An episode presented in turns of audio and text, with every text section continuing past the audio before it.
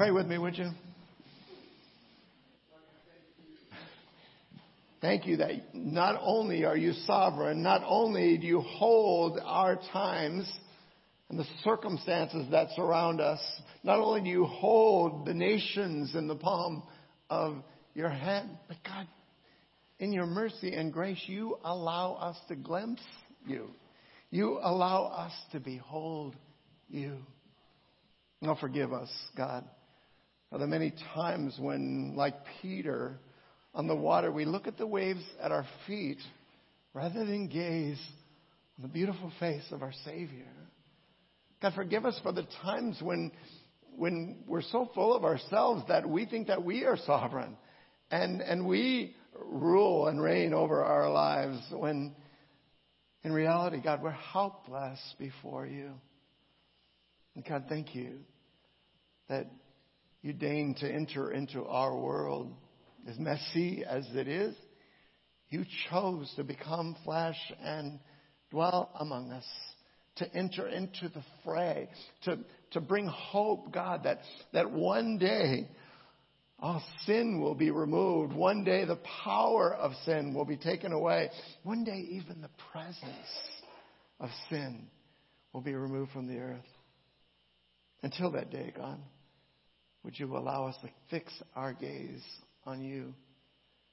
Would you allow us to immerse ourselves as, as Elder Chad uh, encouraged us last week, to immerse ourselves in your word, to find our strength, our solace, but also our, our direction purpose from your plan for our life.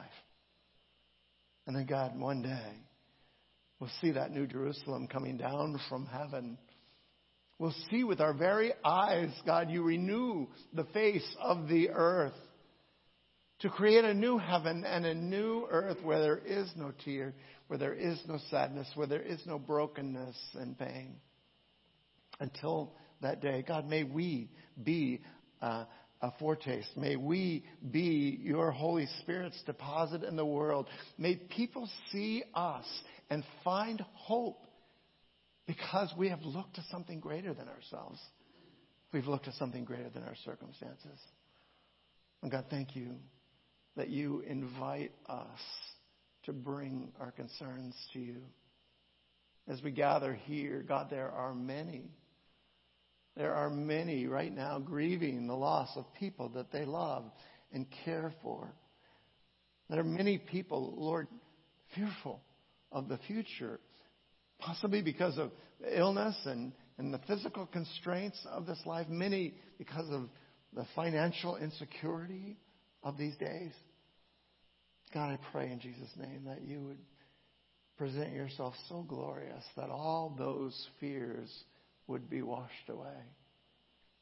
I pray that you would present yourself so present, God, that with the saints who've gone before, we could just speak words to you.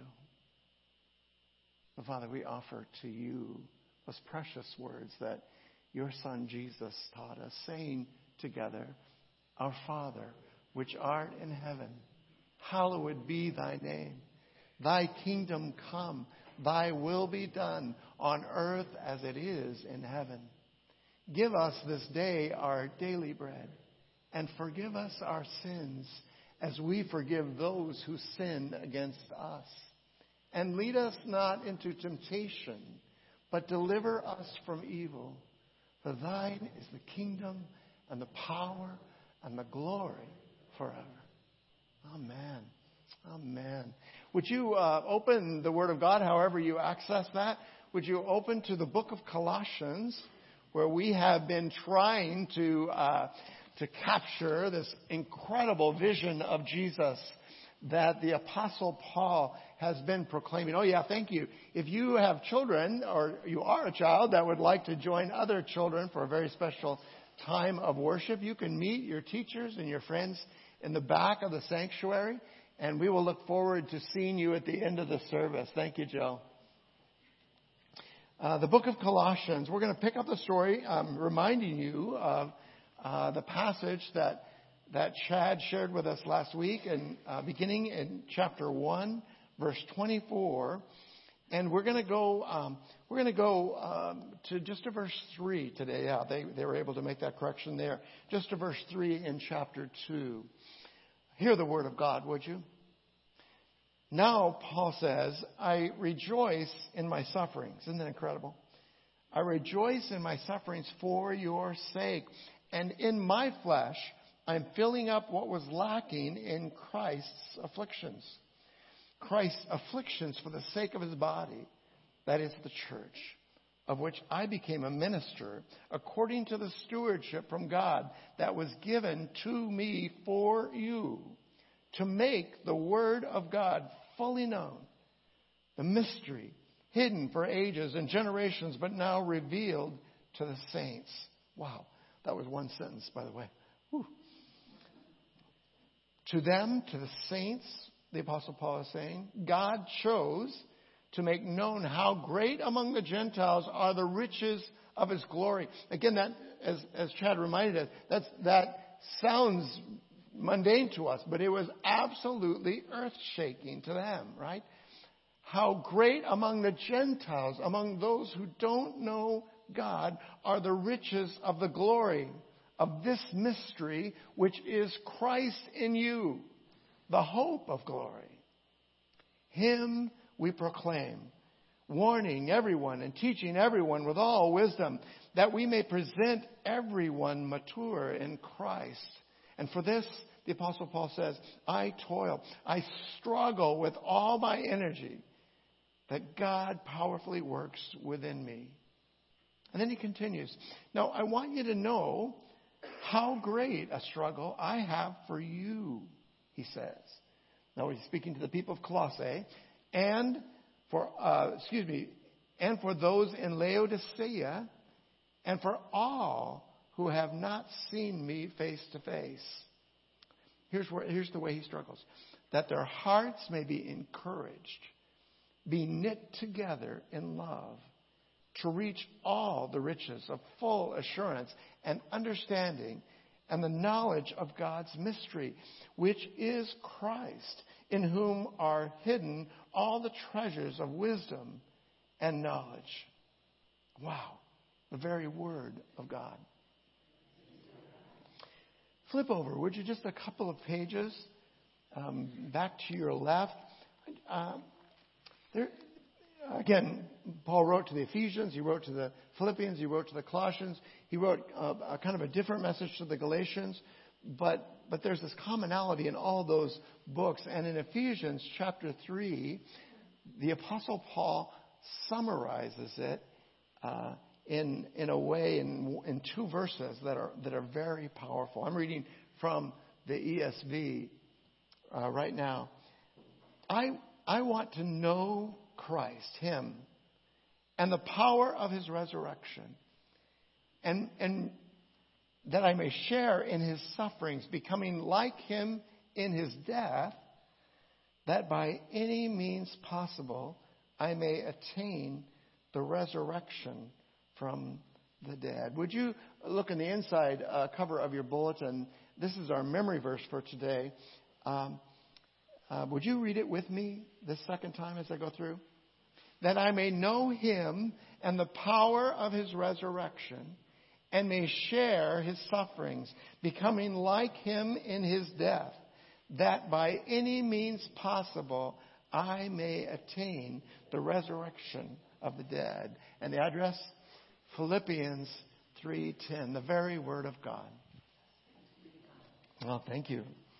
Thank you, God. Oh my goodness.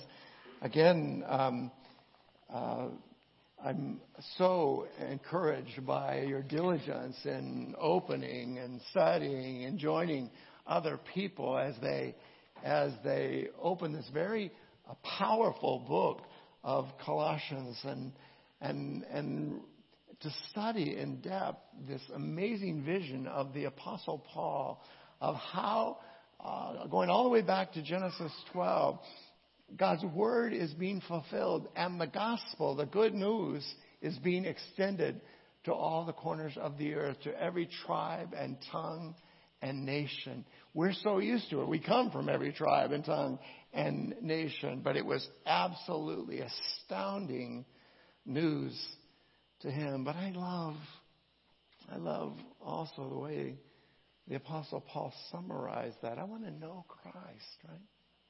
It's almost like in saying that, then he recognizes that one of the only ways that you're going to know Christ is to share in his sufferings, right? I love the way that Chad helped us understand what did Paul mean when he said, I'm filling up in my life, right? The, the afflictions of Christ, your afflictions of Christ, right? Uh, I'm, I'm completing what was not yet finished. So should it be any surprise to us that we encounter, well, how did James put it, various trials, right? No. No, because God is entrusting those trials to us so that we can genuinely know Him better.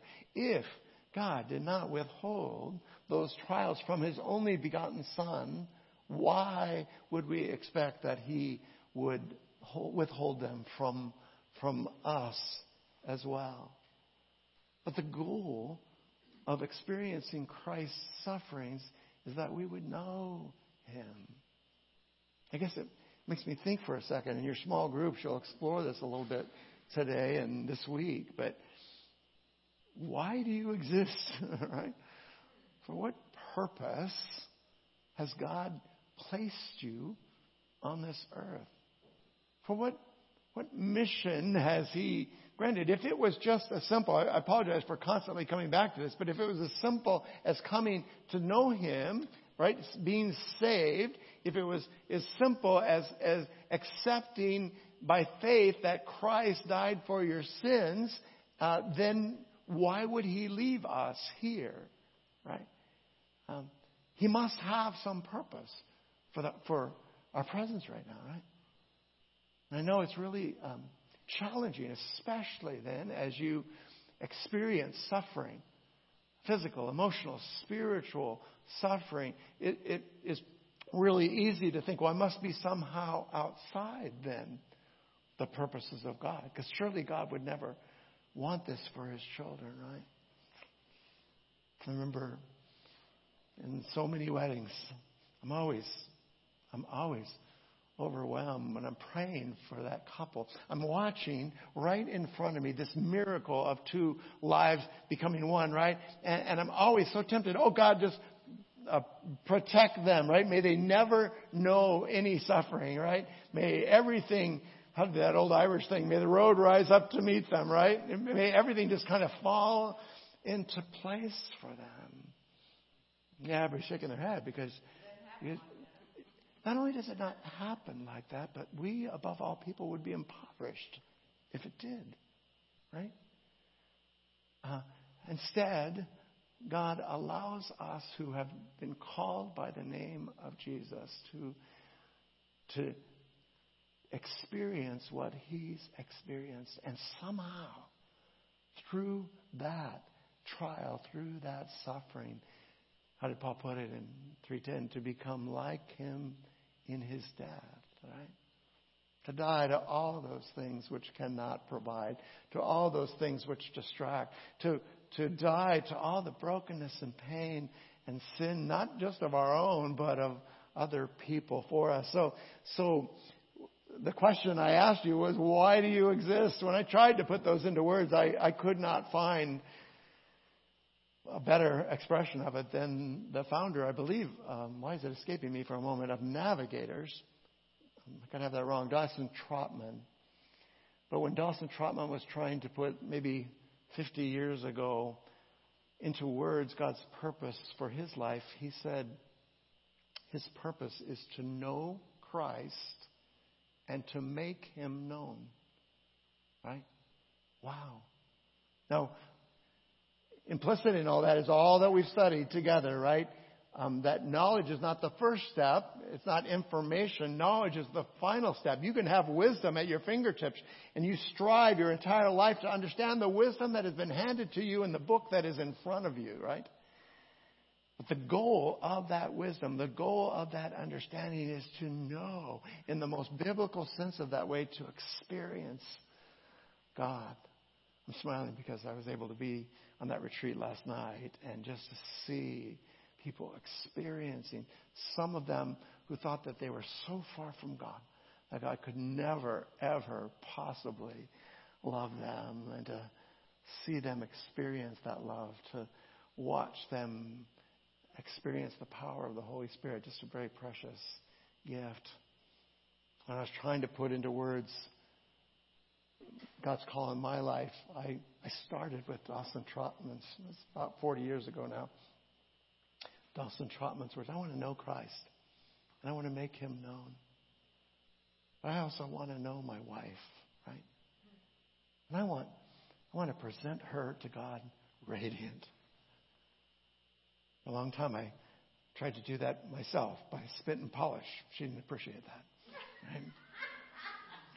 I, thought somehow maybe I can make her radiant. Maybe maybe my behavior can do it. And, and it was such a, a joy to finally lay down that burden and realize that only God could make her radiant, and all I could do is lift her up before the Lord, right? And He blessed me with a radiant bride, right? But I also wanted it for my children. Precious to have one of them in the room right now. I wanted, I want to present like, like um, Job, right? I want to present my children to God blameless, right? Blameless. And now, darn it, if God didn't add five more names to my my children list and and my grandchildren, I want to present them radiant. Are you starting to catch uh, Paul's struggle for his Colossians? He wants these things for his precious flock, right? He wants these things for people that he's not even met in person, that he knows intimately because he's brought them before the throne of grace. Wow. Wow. That is what Paul is is crying out for for the Colossians. How do we take these? It's only about three sentences. These elaborate and long and complicated uh, sentences and make them simpler. I'm laughing because Christian was giving me a hard time about about alliterating, but I'm going to alliterate on you again this morning because it's so easier, so much easier for me to remember if I do the first way that we can we can join Paul in this passion of his to present the bride of Christ radiant is to make the message known. To make the message known. In Colossians 1 2, he says, I want to make the word of God fully known, right? Fully known. Do you remember in Romans 10, most of us gravitate right away to, to Romans 10, 9 and 10, right? If we confess with our mouth Jesus as Lord and believe in our hearts that God raised him from the dead, what happens? We shall be saved, right? But then he goes on. I mean, that's the danger of just plucking verses out of context. Then he goes on in, in Romans 10 and he says, But how are people gonna gonna be changed if they never hear, right? How how are people gonna know if they never hear?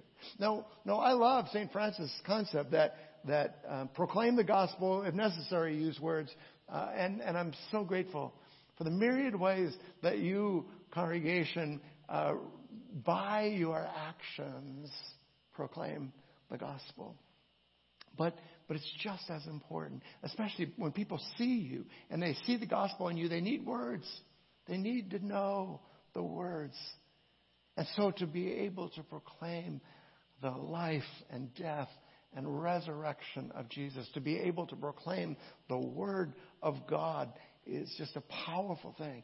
Paul wants to make the message known. No, it implies that this isn't in your notes, but if, if you have any space, you might jot it down. It implies that you're going to know the message yourself, right? You're going to spend time in the Word of God. That was Chad's challenge to us. You know, how are you going to include the Word of God in your life this coming week? How did it go? How did it go? Right? Are you a little like me that that I, I'm so inspired, right? When when someone shares the Word of God with me, I say, "Oh yeah, I want to do that," and then squirrel, right? then lunch, right? Um, there's no judgment or condemnation, but but his challenge to us from Colossians one was to know that word yourself.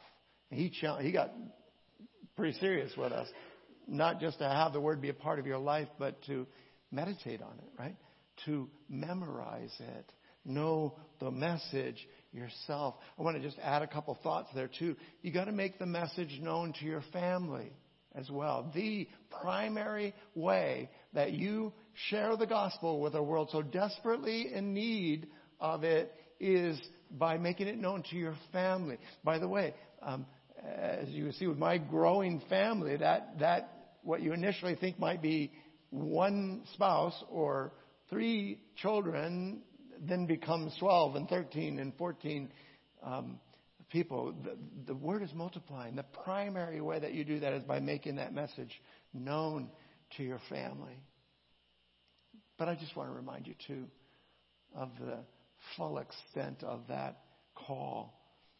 Make the message known in ever increasing spheres of influence. You remember in our study of Acts, chapter 1, um, the disciples gathered around Jesus, trying to wrap their brains around this absolutely incredible thought that he was going to go be with the Father and leave them to represent him in a world. They gathered around him and said, Lord, is this the time that you're going to re- restore the kingdom uh, to Israel? Is this the time? By the way, a lot of people in Israel are asking that, Lord, is this the time that you're going to restore the kingdom to Israel? But do you remember what Jesus said? In verse 7 of Acts chapter 1, he said, It's not for you to know the kairos or the chronos, the times or the seasons, right, that the Father has set by his authority, but you will receive power when the Holy Spirit comes upon you, and you will be my witnesses in ever increasing spheres of influence in the city in which you live, in the region which God has placed you, right? In, in, even in places where they don't receive you. And ultimately to the uttermost parts of the earth. You. You. Many of us are, are in a latter season of our, our life, and it's so easy to say, God must be done, right? Uh, this this uttermost parts of the earth thing, I think I think I missed that train, right? No, no. We'll see many ways you can do that in a moment, but but first of all, we have to accept that call to know the message ourselves, to to make that message known to our families, to, to make the message known to the uttermost parts of the earth by ever increasing spheres of influence. What I love about now in chapter 2 of Colossians, uh, that he shows us now not only the message and charges us to make the message known, but he actually shows us the method and charges us to make the method known, right? Now, when Jesus walked on the earth with his disciples, his method of ministry embodied the message that he preached. I know that went by really fast. Let me say it one more time. When Jesus walked the earth, his method embodied the message that he preached. His very life reflected the truth of the gospel. The message of the gospel was woven like fabric with threads of grace and, and love and, and truth and forgiveness and mercy, right? Jesus demonstrated in tangible ways each of those concepts so that the gospel was no longer just words on a page. It actually took on flesh and walked amongst us. Um, wow. Paul's prayer for the Colossians is that um, not only would they make the message known, but they would make the method known. And he does it in a beautiful way that was really fresh for me.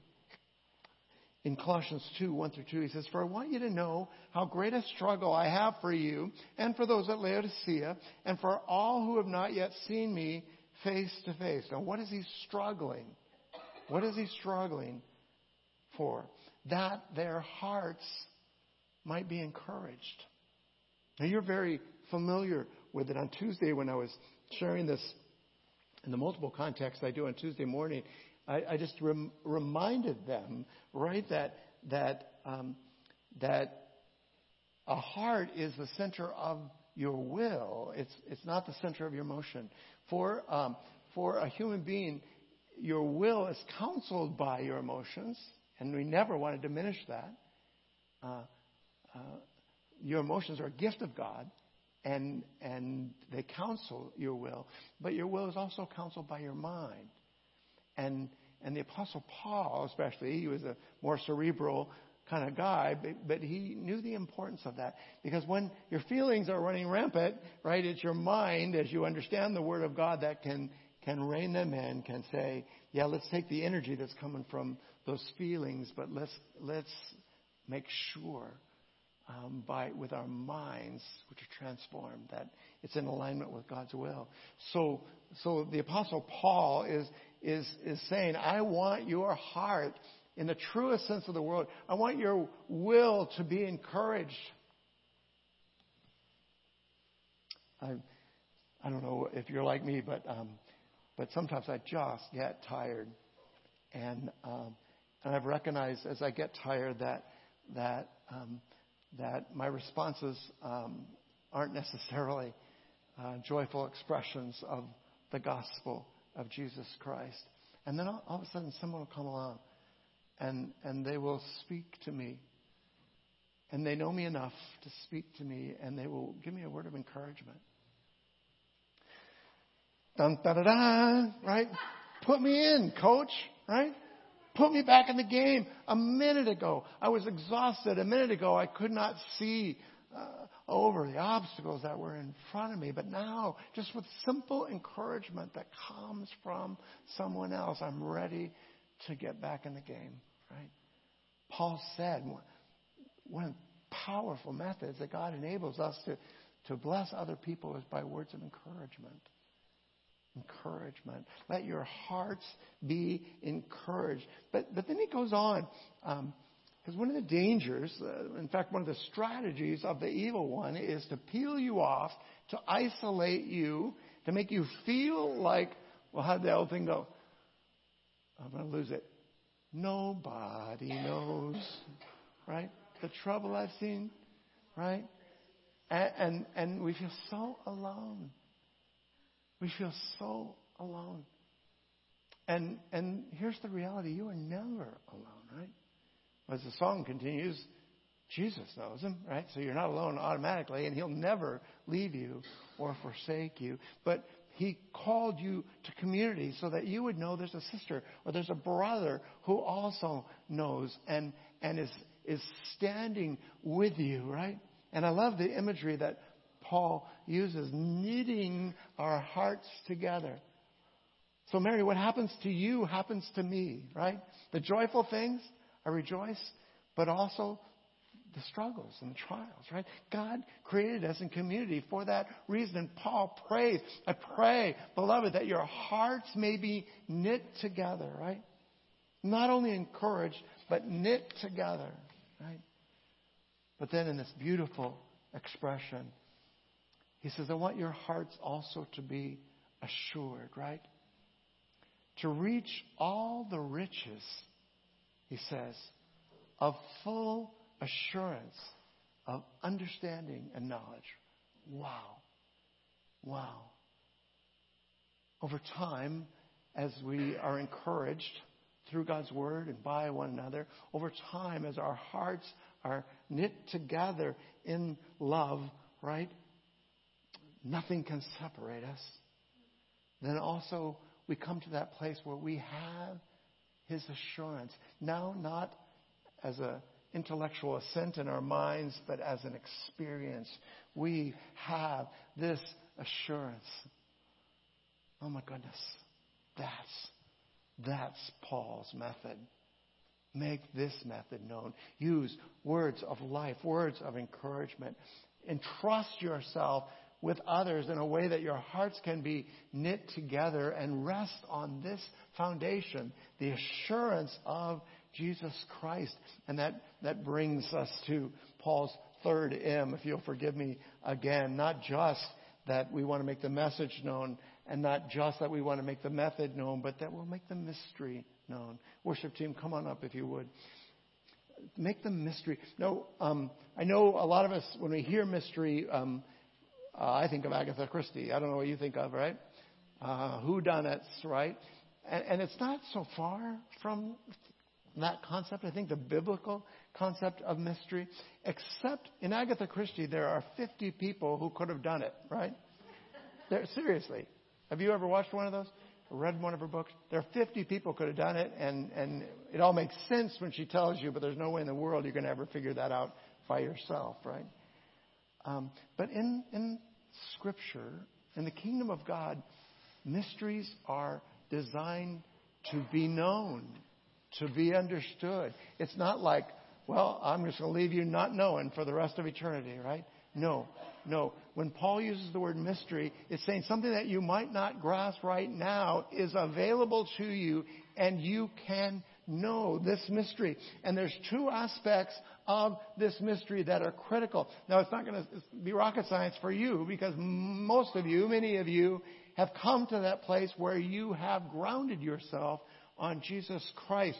But the mystery is, is, is spoken of in two contexts here. In verses 2, uh, 2 through 3 of chapter 2, uh, Paul says, The knowledge of Christ's mystery, which, is, excuse me, of God's mystery, which is Christ. The Messiah has come, and in him are hidden all the treasures of wisdom and knowledge. There will be no mystery any longer when we look to Christ. I know you know that. But, but do you live that, right? Do you live that? Or like I was confessing to you earlier in this service, do you crawl back up there on the throne and wrestle the reins, I'm mixing my metaphors, away from him and only call out on him when you get desperate? The Apostle Paul says, I want you to make that mystery of Christ known. Everything you need, everything our families need, everything the uttermost parts of the world need is in Christ. And there's this precious insight. You've heard it a couple times already in our study of Colossians. But he's saying there's a, there's a further mystery about Christ, and that is the mystery of Christ in us. Christ in us. Again, right about now, many of you are going, no way, no way would Christ take up residence in this heart. No way would he take up residence in this mind. And I would, I would just challenge you. When you entrusted your life to Christ, you received his forgiveness for sins, past, present, and future. And God made you, here comes, righteous. Right? God made you righteous. Christ is pleased to dwell in you who by faith have entrusted your life to. He's pleased to do that, right? And and and why is he so pleased? Be, besides the joy of him dwelling in you, remember the purpose thing we started with? Because then wherever you go, wherever you go, Christ goes as well. I'm starting to hear one word in common over and over and over, not just in the letter to Colossians, but, but in life. Christ. How did the reformers put it? Uh, sola Christus, right? I always think of your husband because he always loves to tell us the five solas, right? Um, sola Christus, Christ alone. So let me just finish by, by asking Is Christ in you? Right? Now, some of you are going, Well, isn't he seated at the right? Yeah, he is physically seated at the right hand of God the Father, but he left his Holy Spirit to dwell in us by faith, right? Because you're going to go out these doors in a few moments. You're going to go back to your homes. For some of us, we're going to go back to a lonely place where, where in the past we've been overwhelmed by doubts and concerns, right? Others of us are going to go back to a hectic place where, where our families' schedules are just driving our agenda. Uh, some of you are going to go back to workplaces where Jesus isn't known and you're going to feel so very alone. Jesus Christ is all you need. In Christ alone. How does, this, how does the song put it? Our hope is found, right? God, thank you so much for Jesus.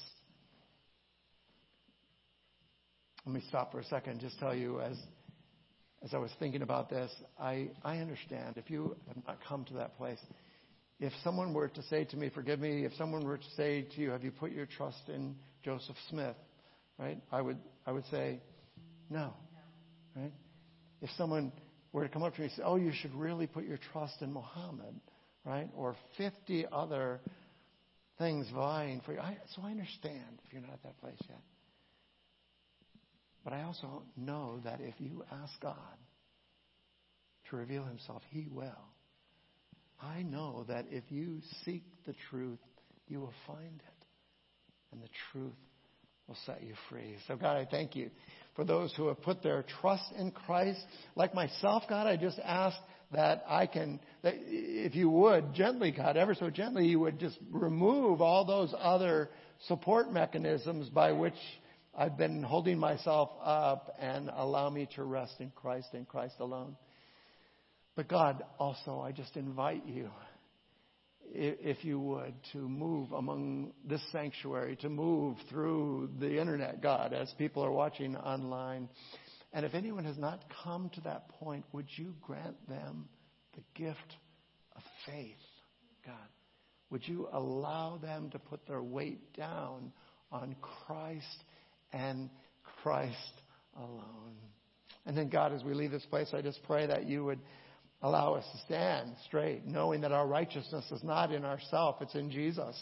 That you would allow us to risk speaking Jesus to ourselves, to our families, and to a world that so desperately needs to know Him.